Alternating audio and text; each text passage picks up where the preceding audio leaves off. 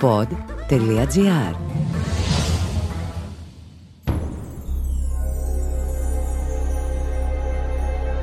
Ομήρου Ηλιάδα. Ραψοδία Α Δέκα χρόνια οι Αχαίοι πολιορκούσαν την Τρία χωρίς αποτέλεσμα. Το έπος της Ηλιάδας αρχίζει με τον ανίκητο θυμό, την μήνυν του Αχιλέα. Η άρνηση αρχικά του Αγαμέμνονα να παραδώσει την εχμαλωτισμένη κόρη ενός ιερέα του Απόλλωνα, την Χρυσιίδα, επέφερε την οργή του Θεού και προκάλεσε μεγάλο θανατικό στο στρατόπεδο των Ελλήνων. Ο Αχιλέας, ψάχνοντας λύση, συγκάλεσε συνέλευση. Ο Μάντης Κάλχας αποκάλυψε την αιτία των συμφορών και προέβλεψε κλιμάκωση των δεινών αν η Χρυσιίδα δεν επιστρέψει στον πατέρα της. Ο Αγαμέμνον το δέχεται οργισμένος και απαιτεί να πάρει στη θέση της κόρης που παραχωρεί την σκλάβα του Αχιλέα, την πανέμορφη Βρυσιίδα. Ο Αχιλέας έξω φρενών την παραχωρεί αλλά δηλώνει ότι αποχωρεί από κάθε πολεμική δραστηριότητα. Κάθεται στην ακρογιαλιά όπου καλεί με πίκρα και θρήνο την μητέρα του Θέτιδα και τη ζητά να μιλήσει στον Δία για τα άδικα που υφίσταται αυτός, ο πρώτος των πρώτων στις μάχες και στη δύναμη. Η Θέτης προσπίπτει οικετευτικά στον Δία και του ζητά να ταχθεί με τους Τρόες, ώστε να φανεί η ολέθρια απουσία του Αχιλέα από το αχαϊκό στρατόπεδο.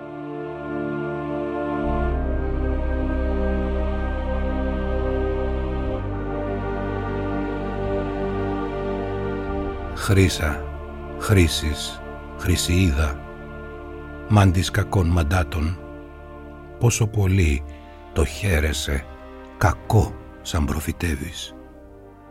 Θεά μεγαλοδύναμη, τραγούδα για την έχθρα του Αχιλέα του Τρανού και ανήκει του Πηλίδη, που στήχιωσε τα σχέδια των Αχαιών στην Τρία. Πολλές ψυχές οδήγησε στον Άδη η έχθρα τούτη, ψυχές αδάμαστες, βαθιές, σπουδαίων πολεμάρχων, που τα κορμιά τους έγιναν βορρά στα μαύρα όρνια και στα αδέσποτα σκυλιά που με ψοφή μοιαζούνε.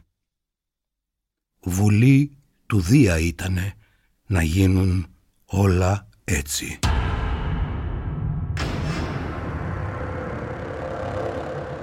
Από την ώρα την κακιά που ο θείος Αχιλέας και ο Αγαμέμνον μάλωσαν και πια εχθροί γεννήκαν, αφού ο Δίας άφησε να γεννηθεί το μίσος αναμεσής στους δυο τρανούς μέγιστους βασιλιάδες.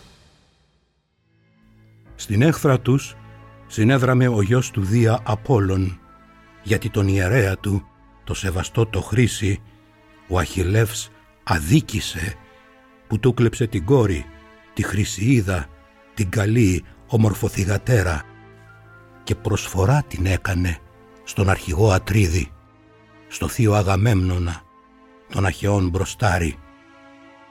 Ο Χρήσης παρακάλεσε το δυνατό Ατρίδη και θησαυρούς του πρόσφερε την κόρη να του δώσει. Και ο Χρήσης υποσχότανε τον ουρανό μετάστρα. Την κόρη αν του δώσουνε, αυτός θα μεριμνήσει ο Φίβος ο Απόλλωνας βοήθεια να τους δώσει την τρία την απόρθητη να την ποδοπατήσουν. Μα αυτός του φέρθηκε σκληρά και κράτησε την κόρη και αρρώστια αθεράπευτη έριξε ο Απόλλων στους Έλληνες και ξέκανε πολλούς γενναίους άντρες. Οι Αχαιοί ήθελαν να σεβαστεί ο Αγαμέμνον την επιθυμία του Χρήση, όμως ο σκληρός Ατρίδης έκανε για μια ακόμα φορά του κεφαλιού του. Μάλιστα μίλησα απειλητικά στον ιερέα Χρήση, λέγοντας ότι δεν θα τον σώσουν από τα χέρια του ούτε τα σκύπτρα, ούτε τα στέφανα του Απόλλωνα που είχε μαζί του. Μεγάλη ύβρις για τον ίδιο τον Απόλλωνα.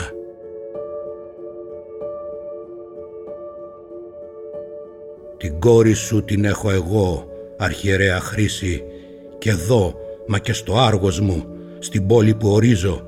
Εκεί, μες στο παλάτι μου, τη μέρα θα υφαίνει και τις νυχτιές θα χαίρομαι τα θαυμαστά της κάλλη. Πήγαινε τώρα γέροντα, σώος αν θες να φύγεις. Έφυγε με παράπονο και θλίψη στην καρδιά του που του κλέψαν την κόρη του και χάθηκε για πάντα. Ο μέγιστε, τρισένδοξε Απόλλωνα Θεέ μου, φρόντισε να τιμωρηθούν οι ασεβείς οι άνδρες που κλέψανε την κόρη μου την πολύ αγαπημένη.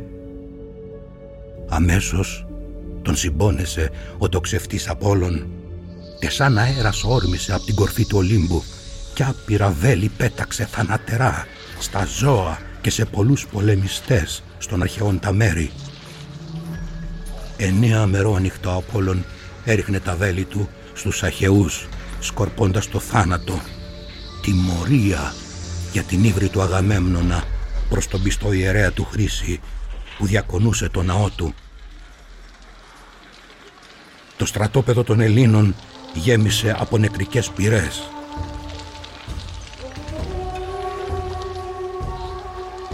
Τη δέκατη μέρα του αφανισμού ο Αχιλέας συγκάλεσε γενική συνέλευση όπου μίλησε σε όλους. «Αγαμέμνονα, λέω να γυρίσουμε στην πατρίδα πριν μας αφανίσει όλους ο Απόλλων. Προτείνω να συμβουλευτούμε έναν ονειρομάντη να μας πει γιατί οργίστηκε τόσο ο Θεός και μας ρημάζει. Μήπως δεν κάναμε θυσίες αρκετές και τάματα στη χάρη του. Αφού τέλειωσε ο Αγιλέας, πήρε το λόγο ο Μάντης Κάλχας, που όλοι τον λογάριαζαν κορυφαίο προβλεπτή, γιατί γνώριζε τα πάντα, και τα παλιά και τα μελλοντικά. Ο Κάλχας με τις συμβουλές του βοήθησε να φτάσουν τα ελληνικά καράβια στην Τρία. Αυτήν την κρίσιμη ώρα είπε ο Κάλχας «Αχιλέα, θα σας εξηγήσω το θυμό του εκιβόλου Απόλλωνα. Δεν οργίστηκε ο Θεός για τάματα και θυσίες, αλλά για μια πραγματική ύβρη που διέπραξε ο αρχηγός μας ο Αγαμέμνων προς το χρήση τον ιερέα αφού τον έδιωξε με βία όταν προσέπεσε οικέτης ζητώντας την κόρη του πίσω προσφέροντας δώρα, χρυσάφι και λίτρα. Προτείνω να διορθώσουμε το κακό που πράξαμε επιστρέφοντας τη Χρυσιίδα στον πατέρα της και να προσφέρουμε μέγιστες θυσίες στον Ιερό Ναό όπου πιστά υπηρετεί ο ιερεύς Χρήσης. Ο Αγαμέμνον θύμωσε με όσα είπε ο Μάντης και όρθιος ξεσηκώθηκε με φλογισμένα μάτια και από το κακό του μαύριζε και από το θυμό αχνίζει. Στον κάλχα πρώτα μίλησε και είπε οργισμένος «Μάντι κακόν, απέσιε, καλό ποτέ δεν μου πες και φαίνεται να χαίρεσαι κακό σαν προφητεύεις. Τόσο μεγάλος σφάλμα είναι που κράτησα την πανέμορφη κόρη του Χρήση την οποία ποθώ περισσότερο και από την αρχοντική γυναίκα μου κλητεμνίστρα η Χρυσίδα είναι ξεχωριστή σε τρόπους και σε κάλος, ενώ είναι ιδιαίτερα επιτίδια, πολύ έξυπνη και μικρή σε ηλικία. Αλλά Θεός είναι αυτός, ο ύψιστος Απόλλων, ο τοξοβόλος, ο τρανός, ο γιος του Μεγαδία και της πανέμορφης Λιτός. Παίρνω λοιπόν απόφαση την κόρη να γυρίσω στο γέρο μαύρο κύρι της, στον ιερέα Χρήση. Κι αν δεν το πράξω εγώ αυτό, ο τοξευτής Απόλλων από θυμό και από οργή όλους θα μας ξεκάνει. Δίνω λοιπόν τη λιγερή που τόσο την εθέλω να σπλαχνιστεί ο Απόλλωνας, να μην μας αφανίσει. Όμως εσείς σκεφτείτε το. Θέλω μια νέα κόρη. Τον πόνο από την εχμάλωτη γρήγορα να ξεχάσω. Ο Αχιλέας απάντησε στον Αγαμέμνονα Γε του Ατρέα, πλεονέκτη, φιλάργυρε αρχηγέ, τι θέλεις επιτέλους; Όλα τα λάφυρα από τις πόλεις που κατακτήσαμε τα έχουμε μοιράσει και πάντα εσύ έπαιρνες τα περισσότερα και τα πιο διαλεχτά. Δεν χορταίνεις λοιπόν ποτέ.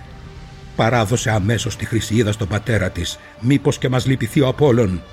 Μην νοιάζεσαι για όσα θα χάσεις. Θα τα πάρεις πίσω, τριπλά και τετραπλά όταν πατήσουμε την τρία. Ο Αγαμέμνων απάντησε αμέσως τον Αχιλέα λέγοντάς του ότι μιλά εκ του ασφαλούς αφού στη σκηνή του τον περιμένει η υπέροχη Βρυσιίδα ενώ ο ίδιος πρέπει αμέσως να παραδώσει τη δική του σκλάβα μήπως και μαλακώσει την οργή του Θεού. Θέλω να έχω δούλα μου ίδια με αυτήν που δίνω και αν δεν μου δώσετε εσείς την παίρνω μοναχός μου. Παίρνω εγώ του Έαντα ή τη δική σου αρπάζω ή του Οδυσσέα την κυρά. Πάντως γυναίκα θα έχω. Αυτά θα τα ξαναπούμε. Τα σχετικά με τις εχμάλωτες και ποια θα πάρω από εσά. Τώρα όμως αμέσως αρματώστε καράβι με δυνατούς κοπηλάτες να επιβιβαστεί η χρήση είδα και να βάλετε μέσα ό,τι χρειάζεται για μια λαμπρή θυσία στον Απόλλωνα. Καπετάνιος, ας πάει ένας βασιλιάς, ας πάει ο Ιδωμενέας ή ο Έας, ο Οδυσσέας ή και εσύ, Αχιλέα, αν θέλεις. Ο Αχιλέας απάντησε στον αυταρχικό Αγαμέμνονα. Ξεδιάντροπε, αλαζονικέ και συμφεροντολόγε, κανείς εδώ δεν χαίρεται με τα δικά σου λόγια. Εδώ δεν έφτασα εγώ με το στρατό μου όλο, γιατί κακό μου έκανε οι Τρόες, οι γενναίοι. Ούτε τα βόδια μου κλέψαν, ούτε και τα λογά μου, ούτε και την πατρίδα μου, την πενεμένη θεία, αλώσανε και ρήμαξαν για να τους πολεμήσω. Για σας και τη φαμίλια σας ήρθαμε εδώ στην Τρία, την τροπιασμένη σας τιμή να σώσουμε αντάμα. Και τώρα με αδιαντροπιά ζητάς τη λιγερή μου που είναι δικό μου λάφυρο και θέλεις να ταρπάξεις. Χίλιες φορές καλύτερα στη θεία να επιστρέψω παρά να σε υπηρετώ μονοφαγά ατρίδι και λάφυρα και θησαυρούς για σένα να μαζεύω. Ο Αγαμέμνον είπε στον Αχιλέα «Φύγε λοιπόν Αχιλέα, γύρνα στη θεία, κανείς δεν σε κρατά, δεν θα σε παρακαλέσω να μείνεις. Έχω εδώ τόσους γενναίους. Εσύ συνεχώς προβλήματα μου δημιουργείς με την οξυθυμία σου. Είσαι βέβαια ο πιο γενναίος και αυτό είναι Θεού χάρισμα. Όμως με τόσα προβλήματα που δημιουργείς μόνο έχθρα νιώθω για σένα. Μάθε πως τα αποφάσισα. Αφού χάνω τη χρυσιίδα θα σου πάρω τη βρυσιίδα. Εγώ διατάζω και εσύ υπακούς.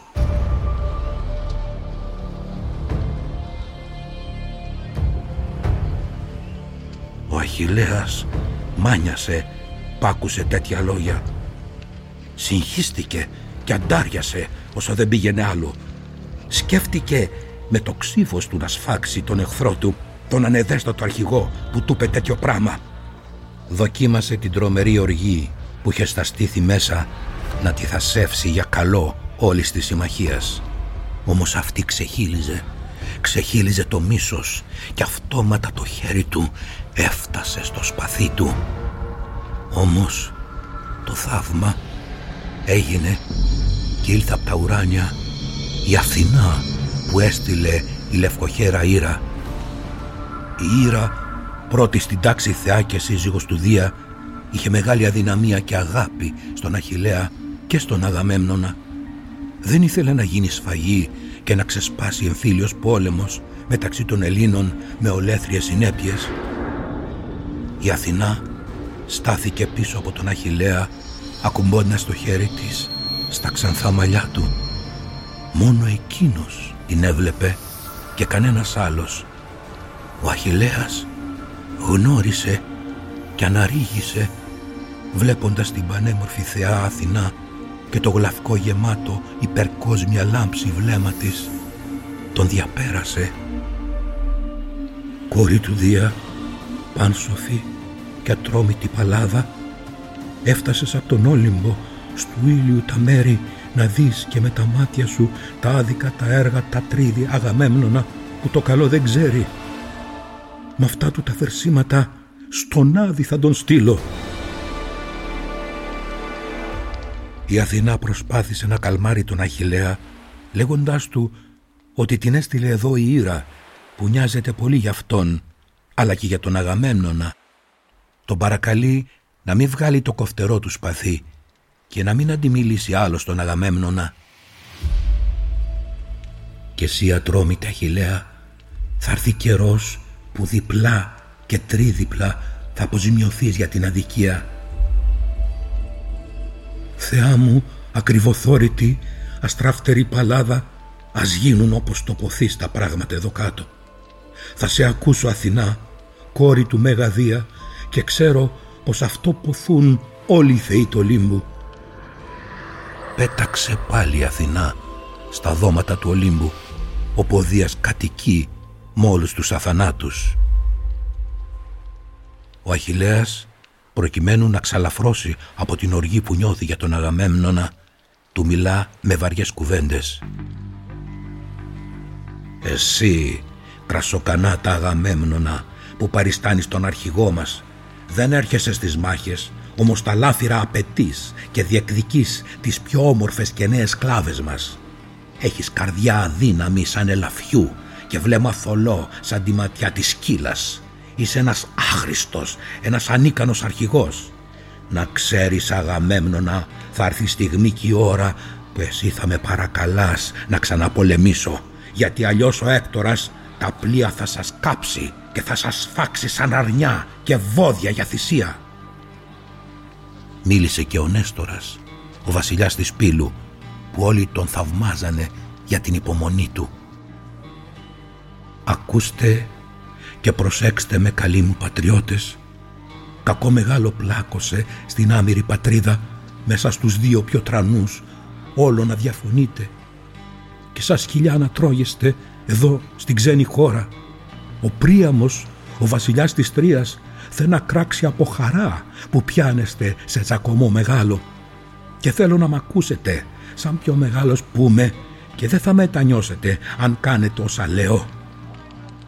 Να μάθετε ότι γνώρισα άντρες ανώτερούς σας που όλοι εκτιμούσαν τη γνώμη τη δική μου και θαύμαζαν τα έργα μου και τη δική μου κρίση. Γνώρισα τον Πυρίθων, τον Δρίαντα και νέα Πολύθυμον, Εξάδιον και τον λαμπρό Θησέα, τον πολυτιμημένο γιο του ξακουστού Αιγαία. Τέτοιοι θνητοί ανίκητοι στη γη δεν γεννηθήκαν και όλοι με θαυμάζανε, τη γνώμη μου ζητούσαν. Έτσι κι εσείς ακούστε με και πράξτε όσα λέω. Ατρίδη αγαμέμνονα, μην πάρεις την κοπέλα που έχει τώρα ο Χιλεύς και εσύ τρανέ πηλίδι να μην θυμώνεις συνεχώς με όσα κάνει εκείνος γιατί αρχηγός εστέφθηκε με τη βουλή του Δία. Και εσύ ανήκει τετρανέ μέγιστη Αχιλέα, θεά έχεις μητέρα σου και όλοι σε εκτιμάνε για την ορμή την άφταστη που δείχνεις στις συγκρούσεις. «Όλα τα είπες Νέστορα καλά και ζυγισμένα», απάντησε ο αρχηγός, ο θείος Αγαμέμνων. «Όμως καλέ μου Νέστορα, ο Αχιλέας θέλει πάντα να είναι ο πρώτος των πρώτων. Ακόμα και από μένα που είμαι αρχηγός με απόφαση του Δία. Όλοι αναγνωρίζουμε την αξία του ως πολεμιστή ανίκητο. Αλλά αυτό δεν του δίνει το δικαίωμα να μιλά έτσι για μένα που είμαι υπεύθυνος για το στράτευμα και την πολεμική επιχείρηση εναντίον των τρώων. Και ο Αχιλεύς απάντησε «Δηλώς θα ήμουν κι ανίκανος αν σε όλα τα παράλογα που κάνεις και λες έσκυβα το κεφάλι και δεν αντιδρούσα. Διαταγές και αυταρχικές αποφάσεις για τους άλλους, όχι για μένα. Όσο για τη Βρυσιίδα, σας την παραχωρώ χωρίς αντίσταση. Όμως μέχρι εδώ ήταν γραφτό να φτάσει η συμμαχία μας. Τέλος, βάλ το καλά στο μυαλό σου. Θα πάρεις τη Βρυσιίδα, αλλά τίποτα άλλο από τα λάθυρά μου. Θα τα φορτώσω στα γρήγορα πλοία μου και θα επιστρέψω στη θεία. Και αν τολμήσεις να απαιτήσεις κάτι άλλο, την ίδια στιγμή το μελανό σου αίμα θα ποτίσει τη γη. Μετά από αυτή τη δημόσια διαφωνία πήγε ο καθένας στη σκηνή του. Ο Αγαμέμνον αρμάτωσε καράβι με είκοσι κοπηλάτες, το γέμισε με θησαυρούς και είπε στη Χρυσιίδα να ανέβει στο πλοίο για να επιστρέψει στον πατέρα της. Καπετάνιος ήταν ο πολυμήχανος Οδυσσέας. Όταν βγήκε το πλοίο στα κύματα, ο Αγαμέμνον διέταξε εξαγνισμό και καθαρμό για όλους, να φύγει το κακό που έφερε η οργή του Απόλλωνα. Ο καπνός από τις θυσίες των τάβρων και των ηρυφίων έφτανε στα ουράνια, σκορπώντας την ευωδιά του στην ατμόσφαιρα.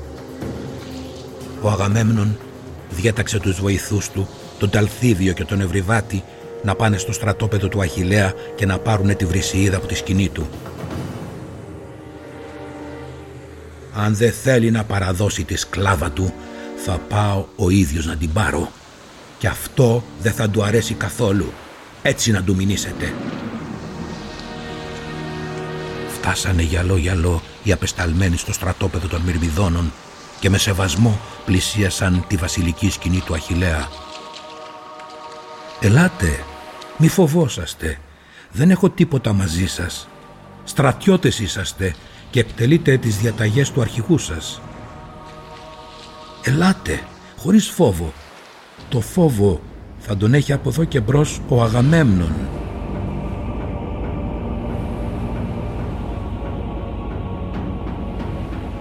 Ο Αχιλέας είπε στον Πάτροκλο να φέρει από τη σκηνή την κοπέλα και να την παραδώσει στους απεσταλμένους του Αγαμέμνονα που θα είναι πλέον μάρτυρες ενώπιον θνητών και αθανάτων για όσα συνέβησαν. Ο Αχιλέας όταν έφυγε η Βρυσίδα κάθισε περίλυπος με δάκρυα στα μάτια και θρυνούσε για τη σκλάβα του. Άπλωσε τα χέρια οικετευτικά στη θεά μητέρα του και της είπε το παράπονό του. «Μητέρα μου, που με έφερες στον κόσμο τον απάνω και γνώριζες ότι εγώ ποτέ δεν θα γεράσω αφού του βίου μου ο καιρός θα είναι μετρημένος. Γιατί ο Δίας ο Τρανός, ο γιος του Θείου Κρόνου, τόσο πολύ με αδικεί στη λιγοστή ζωή μου. Έτσι και ο Αγαμέμνονος μου πήρε την κοπέλα, τη βρυσίδα την καλή που είχα συντροφιά μου με αδικούνε οι θεοί και οι άνθρωποι το ίδιο, ενώ όλοι γνωρίζουνε ότι εγώ είμαι ο πρώτος, ο πρώτος και καλύτερος σε δύναμη και θάρρος. Σπάραξε από πόνο η μητέρα του Αχιλέα, η Θέτης, η πρώτη των Ιρήδων και κόρη του Νηρέα. Όταν άκουσε το παράπονο και ένιωσε τον πόνο του μονάκριβου γιού της, βγήκε με φούρια από τα κατάβαθα νερά και κάθισε στο πλάι του. «Γιατί έχεις τόση στενοχώρια αγαπημένο μου παιδί, τι σε βασανίζει» Μάνα όταν κατέλαβα την Θήβην, την πόλη του Ιετίωνα, έφερα εδώ όλα τα λάφυρα να μοιραστούν σε όλους δίκαια. Για τον αρχηγό Αγαμέμνονα επέλεξαν την πανέμορφη Χρυσίδα, κόρη του ιερέα Χρήση, στον ιερό ναό του Απόλλωνα. Ο Χρήσης ήρθε εδώ οικέτης με πλήθος δώρα.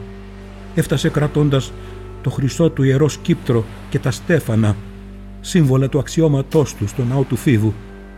Ζήτησε την κόρη του προσφέροντας γη και είδωρ. Όμως ο Αγαμέμνον με βία απέρριψε το αίτημά του και τον έδιωξε κακήν κακός, αν και όλοι οι αρχηγοί είχαν αντίθετη γνώμη. Ακολούθησε η ανελαίτη τιμωρία από τον τοξοβόλο Απόλλωνα, ώσπου με δική μου προτροπή αλλά και άλλων στείλαμε ένα καράβι με καπετάνιο τον Οδυσσέα στο Χρήση με την κόρη του και γεμάτο προσφορές, μήπως μας πλαχνιστεί ο Απόλλων. Ο αδίστακτος Αγαμέμνον έχασε τη Χρυσιίδα, αλλά πέτησε και πήρε τη δική μου δούλα, την όμορφη Βρυσιίδα. «Μάνα μου, που ξέρω πόσο μ' αγαπάς, ανέβα μέσω στον Όλυμπο και μίλησε στους αθανάτους για την άδικη συμπεριφορά του Αγαμέμνονα και το κακό που μου προξένησε. Ξέρω πόσος σε εκτιμά ο Δίας που εσύ μόνη σου τον έσωσες από θεϊκή συνωμοσία. Οι θεοί επιγόντως πρέπει να βρουν τρόπο να λογικευτεί ο Αγαμέμνον και να μάθει να μου φέρεται όπως μου αξίζει αφού είμαι παντού πρώτος των πρώτων Θα πάω γέ μου, σπλάχνο μου, στον χιονισμένο Όλυμπο, στο Δία να μιλήσω για το κακό που σου έκανε ο αδικητής Ατρίδης. Όλοι οι θεοί, μα και εγώ, καλέ μου Αχιλέα, γνωρίζουμε ότι τα χρόνια που θα ζήσεις είναι λίγα. Έχουμε χρέος να σε βοηθήσουμε. Την ίδια ώρα έφτανε στο λιμάνι της Χρύσας ο Οδυσσέας με τους θησαυρούς και τα δώρα και βέβαια με τη Χρυσιίδα για να την παραδώσει στον πονεμένο πατέρα της. Ο Χρήσης δέχτηκε με αγαλίαση την αγαπημένη του κόρη και διέταξε αμέσως να γίνουν οι θυσίες που προσφέρουν οι Αχαιοί στον Απόλλωνα. Ο λαμπρός βωμός ετοιμάστηκε και ο ιερέας δεήθηκε στο Θεό. Φίβε, ασημοδόξαρε και πολυδοξασμένε, αφέντη μας πολίτημε της Χρύσας, της Τενέδου, της Θείας Κύλας αρχηγέ, άκουσε τις ευχές μας και δείξε λύπηση για αυτούς που έρχονται οικέτες στον ιερό σου το ναό, το χιλιοδοξασμένο. Ο Απόλλων δέχθηκε τα αιτήματα των θνητών και αμέσως έγιναν οι ευχές με σπονδές από κρυθάρι και άρχισε η σφαγή των ζώων που έφερε ο Οδυσσέας για να πραγματοποιηθούν οι θυσίες.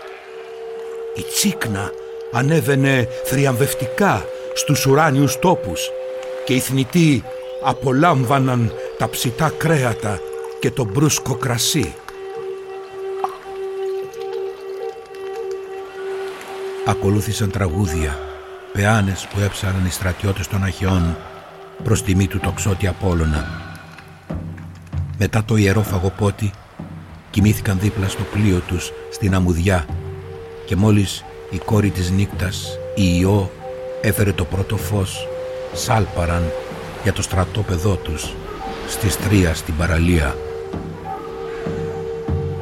Ο Απόλλων τους έστειλε ούριο άνεμο και είχαν ένα τέλειο ταξίδεμα με πλέρια ανοιγμένα τα άσπρα τους πανιά. Ο μόνος θόρυβος ήταν αυτός που έκανε το ξύλινο σκαρί σπάζοντας το κύμα. Μα αυτός δεν ήταν θόρυβος. Ήταν ένα τραγούδι. Σαν έφτασαν στον Αχαιόν το φοβερό στρατόνα, το πλοίο έξω βγάλανε και το στήσαν σε τάκους και όλοι πήγαν στις σκηνές για να αναπαυθούνε.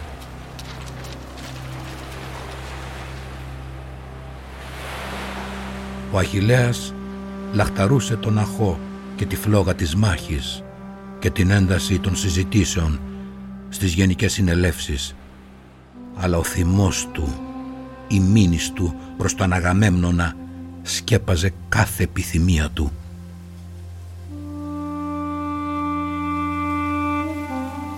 Η Θέτης πήγε στον Όλυμπο και πρόσπεσε η Κέτιδα στο Δία.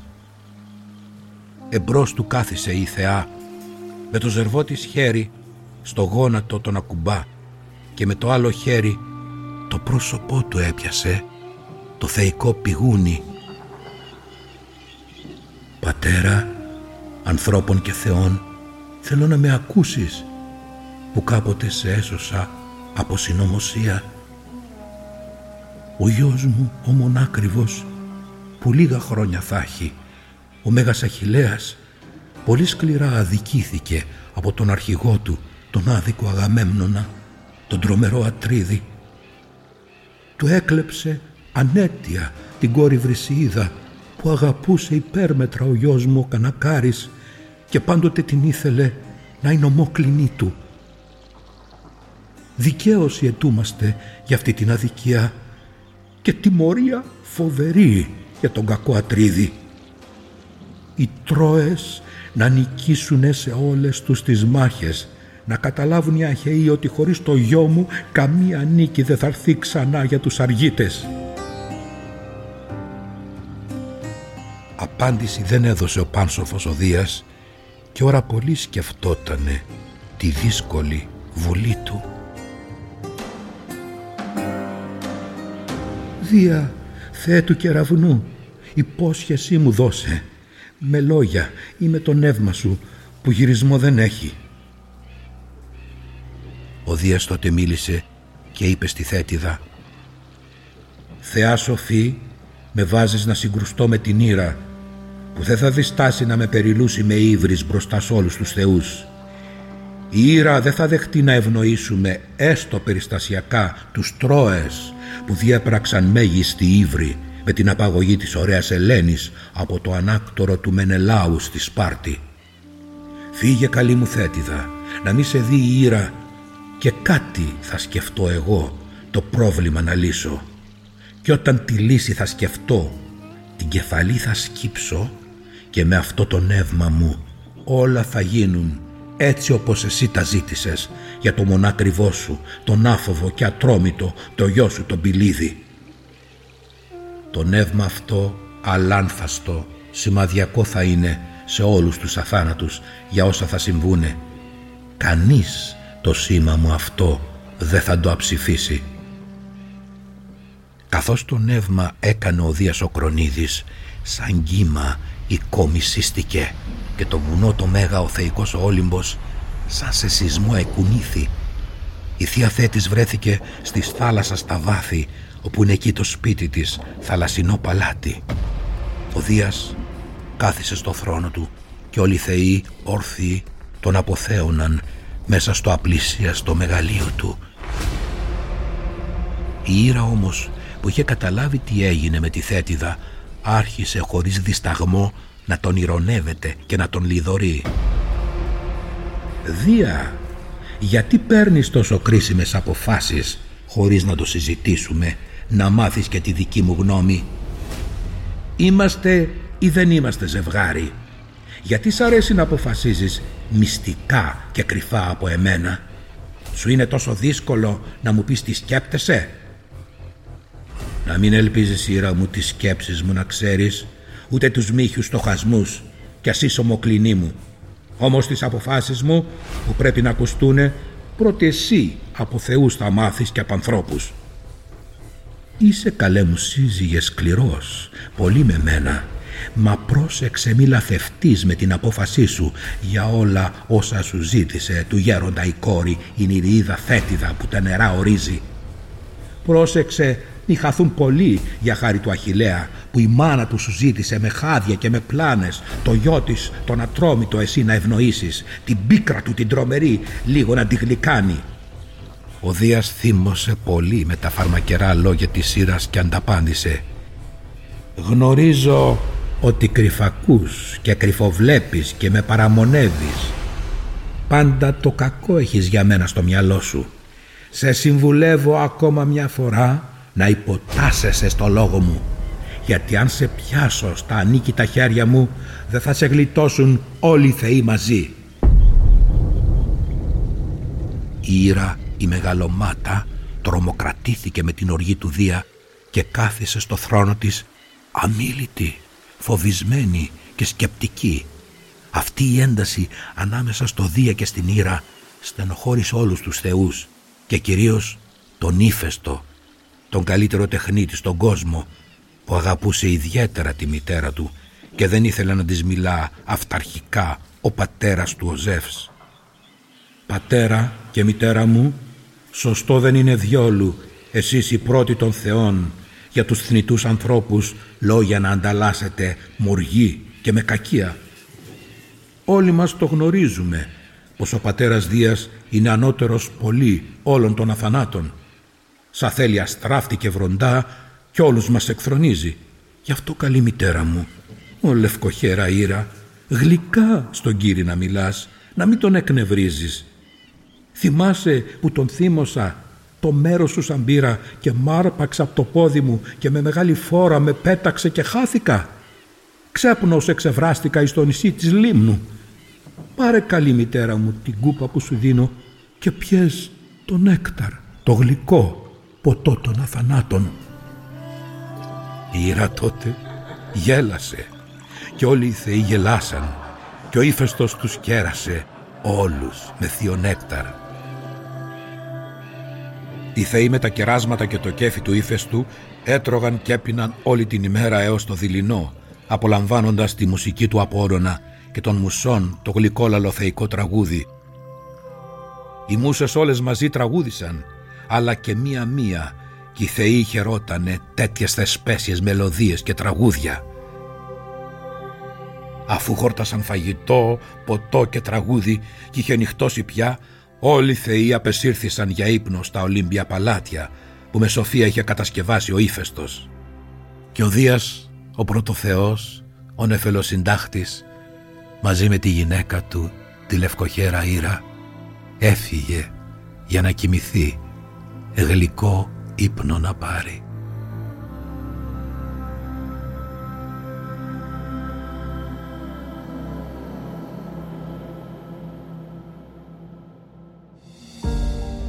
Διασκευή Ηλιάδας Κωστής Καζαμιάκης Αφήγηση Θοδωρής Κατσαφάδος Επιμέλεια κειμένου Γιώργος Ξεπαπαδάκος.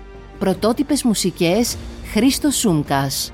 Μοντάζ Sound Design Αμαλία Κατοίκου. Επιμέλεια παραγωγής Εκφώνηση περιλήψεων Έλενα Δημητράκη. Αυτό το podcast φτάνει στα αυτιά σας με την υποστήριξη της ελληνικής εταιρείας υψηλής τεχνολογίας Raycap. Pod.gr. Το καλό να ακούγεται.